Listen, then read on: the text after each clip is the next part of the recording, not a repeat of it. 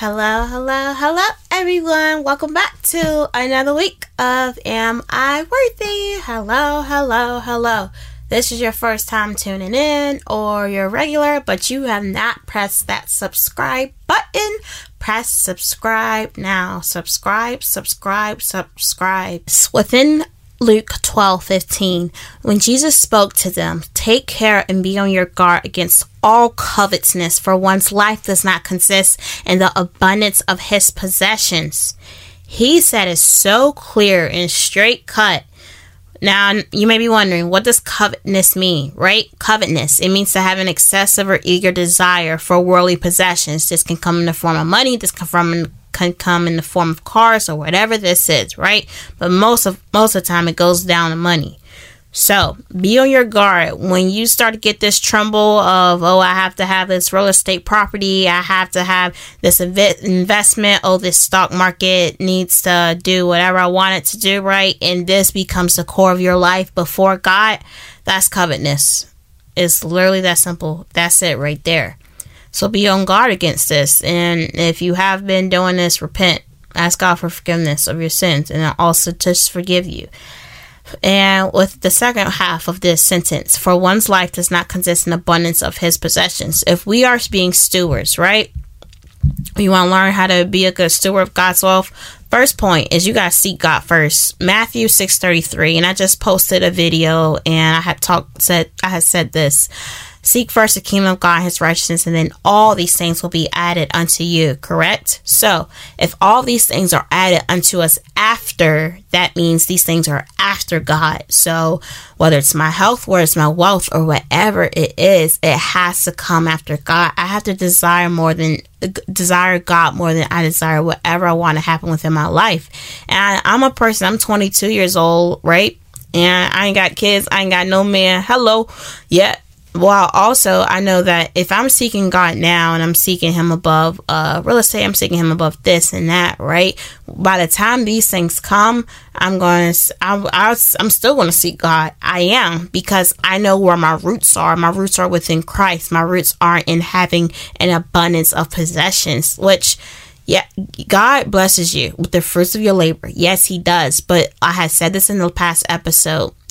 The fruits of your labor is not the reason why we serve or why we steward over God's wealth. We do it to please God. We do it to bring glory to the Father because we brought nothing into this earth. Like when we go, down to 21, when it says, So is the one who lays up treasure for himself and it's not rich towards God. We lay up all these treasures within the earth. We get to the end of our life. We're not taking any of that stuff out. We ain't taking none of that stuff out. And so if we aren't taking any of this stuff out, why are we trying to hoard? Why are we trying to hoard? Second point of being a good steward of God's wealth, you have to want to serve God and you have to take action to this. Mm, come on. We have to want to serve God and take action to this. Mm, God is so strategic about the desires He's placed in our heart because there's difference between a godly desire versus, versus a, a manly desire. Human desire doesn't bring glory to God at all, whereas a godly desire does because He's planted it within our heart. So, for instance, there's a certain group of people that, uh, I like God's just been re- revealing to me that He's called me to, and now I realize that I have want, I have to want to serve God because when I want to serve God, it's going to relay into how I serve these people that He's called me to, like this certain group, and it looks different for every single person within, um, uh, within within the New Testament. When Paul was talking about when Peter was like, oh, like the type of group that I'm called to is not the type of group as this other disciple, right? We, God has given us all different desires, and it's not for you to say, oh, I'm stewarding over the people that God has me going to over this group. No, it's just different. The fruit looks different for every single person. But if it's God, it's going to bear fruit. Remember that. So when you're certain, so when you have this desire, you build it up, right? Take action to it join a nonprofit, start the nonprofit, start to maybe give back within your business because you've been hoarding money for about 15 years now and God's been calling, calling, knocking, knocking for you to go to uh, neighborhoods. Like just ride a bike with someone who isn't raised in the same neighborhood. Ride a bike with someone who's raised in the hood because you was raised in this two story home in this nice neighborhood. It's simple acts like this. This is how we steward over God's wealth, right? Through giving back back, through giving back, tithing, tithing, tithing. Y'all, tithe. Let me tell you something. You know, mm, y'all, the more that God has grown within me, the more that God has done with whether I'm not even just talking about finances. Finances is a part of what I'm talking about. But I realize in that the more and more I've given, because I give what God tells me to give. I don't give based on man. I give based on God because I serve God before I serve anybody else the more and more that I serve God and the more that I've given back, I've seen Him do so much more that even blows my mind. Like last week, I talked about Ephesians 4 that God will do abundantly and exceedingly more you can imagine. I have seen this within my life, but it has come after me stewarding. It has come after me stewarding. So, steward over that and final point is that you want to steward over God, the wealth that God has given you. Is you need to manage your finances. You need to manage it. Let's go back to this scripture. Within 16, the land of the rich man produced plentiful. Then he thought to himself, What shall I do? For I have nowhere to store my crops. Hmm. So he had all these crops, right? And he said, Oh, I have nowhere to store them. He didn't ask God, What do you want me to do with these extra finances? What do you want me to do with this extra check? Should I invest it? Should I do this and that? Invest back into the community. Investments is not just always a stock market, okay? Because that's okay. And uh, within 18, and he said, I will do this. I will tear down my barns and build larger ones, and then I'll store all my grain there in my goods. Mm, and then he said, I will say to my soul, You have ample goods laid up for many years, so relax, eat, drink, and be merry. But no, other when he said that, God said to him, Full this night your soul is required of you, and the things you have prepared, what will they be? If you got to, mm, let's talk about this. You don't know when your last day is on earth going to be. If your last day on earth was tomorrow, could you say that I've given, I've given all or whatever God has told me to do. I've given it and I've given it fully. I'm not just talking about uh, oh, our American perspective of giving. Oh my goodness. We sometimes I think we think like, oh, my giving means giving something I don't want. True. Mm, this can be a sermon one day. True giving is giving something that is okay. Oh, I want this. For instance, right? I used to think, or even growing up, I thought, oh, when I give something, some clothes on my closet at Goodwill that I don't wear anymore, that's giving.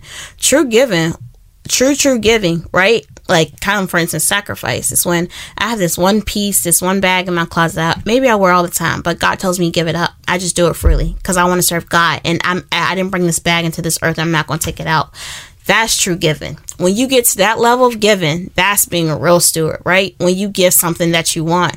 Like even um uh oh like for instance like end of summer, right? Um I had clothes from winter that God was telling me give away. From winter, right? Winter is coming up. I could have been like this man, oh, let me store up everything, right?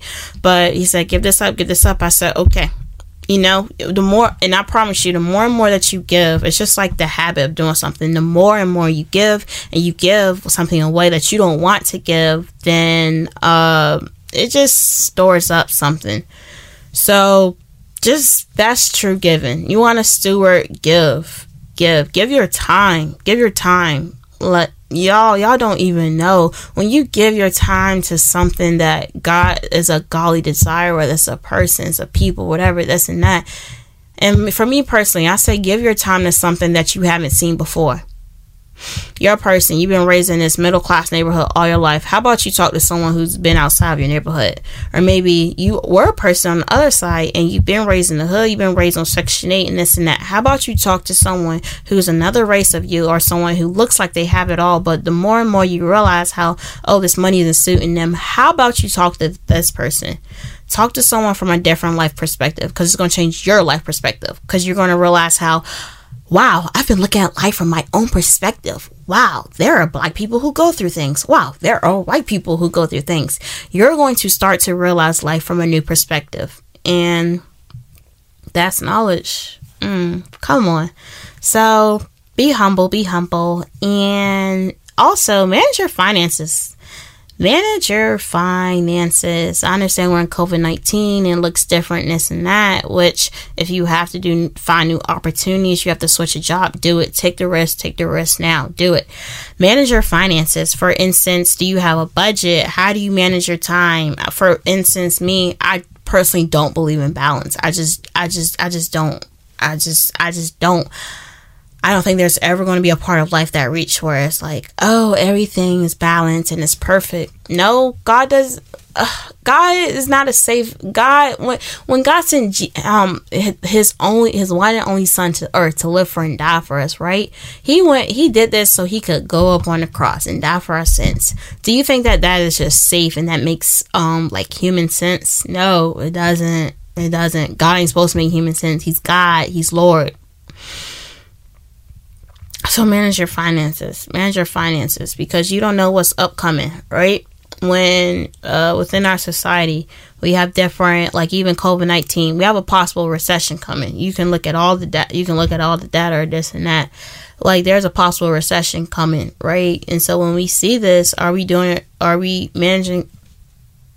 Are we managing our finances from a place of fear or are we managing our finances from a place of okay i'll be progressive even if you're a person mm, you're raised in the same time same town all your life and you just feel like I could ne- I could never be wealthy or I could never be this and that. Your words have power. Your words have power. I'm telling you, your words have power. So be careful what you speak about yourself. And also you want to build generational wealth for your family and this and that, right? How are you managing your finances? And this can start with something as simple as a budget. So I'll give you my budget really quickly. So maybe I'll put this in the comment section. Um, I don't know. We'll see. Yeah, I'll give you. I'll, for instance, I'll give you the budget that I I follow. Now, this looks different. Um, certain parts of this looks different depending on the season of the year, but for the most part, this is the basic. So, fixed cost this is anything that is kind of basically uh, like a just a bill or like a necessity of life. For instance, Netflix is not in this section, y'all. Okay, okay. Disney Plus is not in this section. Okay, okay, okay. So, number one is fixed costs. Write this down. If you don't have a budget, just write this down. Or if you want to look at budgeting from a different perspective, write this down. Number one, within my budget is fixed costs. So this is rent, this is utilities, this is uh like if I have if I have to pay like a car payment or something like that, it will go within this section, right? Fixed costs. That's sixty five percent of my finances. Sixty five percent. Sixty five percent. Number two is investments. Number three is savings, and you'll understand why I put investments before savings. Number three is investments, and this is 15%. 15%. Now, for you, this could look like 401k. This could look like Roth, Roth IRA. You're a person, you're still in high school, you're in community college, which there's nothing wrong going to community college. You're in community college or wherever you're at, right? Investments, you might not have a 401k yet. Investments could be just this subscription that you need to apply for. I'm not talking about Netflix, y'all. This uh, subscription that you're uh, going to use, whether this is like a real estate course, this is a course on, um, I don't know, like uh, capital venture or whatever this is. It is investing in yourself. That's a true investment.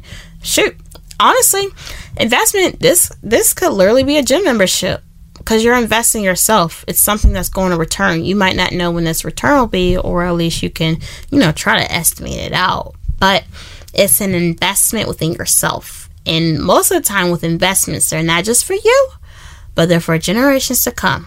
For instance, I invest in a, a real estate property within these next couple months, right?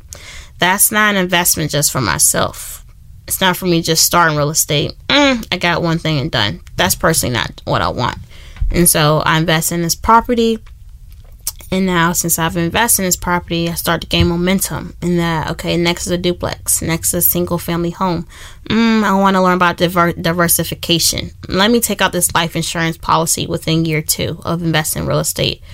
That's investment. Now, number three, savings. This is 10%. And this is why I was talk. Remember when I had a little while ago talked about how savings looks different for every season. For this season, it could be uh, investing in this this product to do this project more better. Another season, it could be a vacation. I want to go to Italy next year, right? So I save X amount of dollars to have make this vacation come, right? So, for instance, let's do some math real quick. So, for instance, right, a trip to Italy, say if my trip to Italy, I get my flight super cheap, super cheap. I have someone when I get there, I can stay at their homestay or this and that, super cheap, right? Every single month, I'm going to contribute $184 to my savings. I'm going to set this money aside to go to Italy. Say, I want to go in Italy. I don't want to wait 19 months. You know, I'm managing my finances right. I really don't want to wait 19 months. And God willing, COVID is over, just I can leave the country. And say I go within eight months, right? So I'm speeding up the timeline. And if I'm speeding up the timeline, I have to save more money. So I have to save $437.50. So let's just round this up to 438. I have to save $438 every single month these next couple months because I know I want to go to Italy within these months. That's savings monthly. Boom. Just broke it down like that.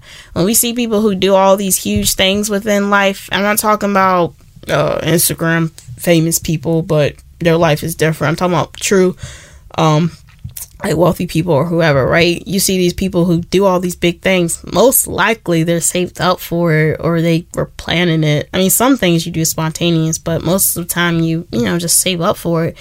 And then this leads to the final point is my lifestyle 10%. This looks different for every single person. Let me repeat this five times. This looks different for every single person. This looks different for every single person. This looks different for every single person. This looks different for every single person. This looks different for every single person. I had to repeat it because let's not be judgmental, right? Oh, my lifestyle looks like this. This person needs to look like this. Or my wedding ring looks like this. So everybody wedding, wedding ring should look like this. My kids go to private school, so everyone should put their kids in private school if they're being good steward. God, if God places different desi- desires in every single person, He makes every single person within His image.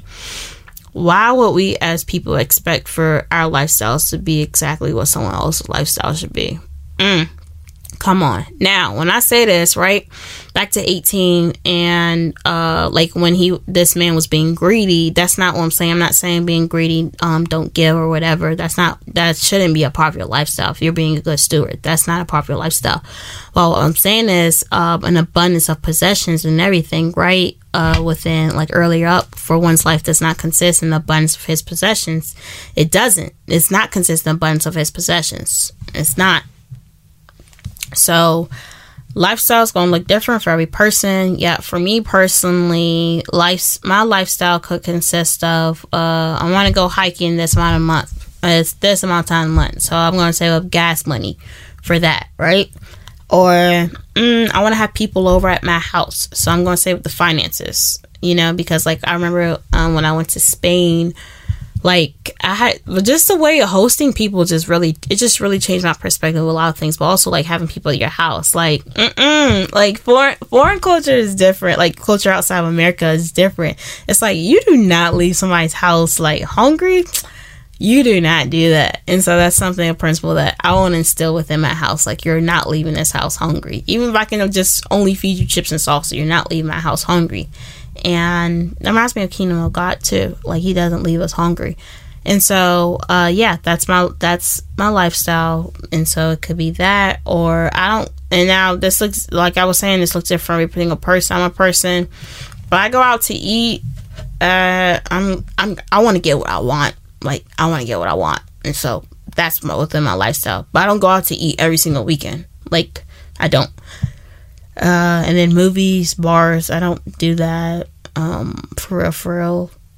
Honestly, but realize lifestyle looks different. So me, I don't pay for Netflix. I don't want to pay for Hulu. I don't watch TV. So why would I have TV as a bill within my lifestyle? But also my lifestyle isn't selfish. So if I have to go and drive to go see a friend or this and that, okay, well then I'll save up for it and then when I get there I can hang out and we can do all activities together. So yeah, be a good steward over everything. Just follow this formula for your finances. I'll repeat it one more time. Fixed costs, this is bills and everything, is 65%. Investments, this looks different. Um, whether it's 401k, your Roth, or this and that, that's 15%. Savings is 10%. You're saving up for that wedding dress or you're saving up for that dream wedding in Tahiti. Okay, that's 10%. And now Oh, I forget. Oh, don't forget emergency savings within that. Yeah, don't forget emergency savings. I forgot to mention that. Don't forget emergency savings. Do not forget emergency savings. And then my, which should at least be three to six months of your of if, if you got laid off or some or something happened within for because you live off your emergency savings for three to six months of your life. Make sure you add that in. And then lastly is my lifestyle, which is ten percent. All right, got it. So don't be greedy. God calls you to be a steward. Do it because He calls all of us to be steward of His time and His finances and everything. So I love y'all and I'll see y'all next week. Bye bye.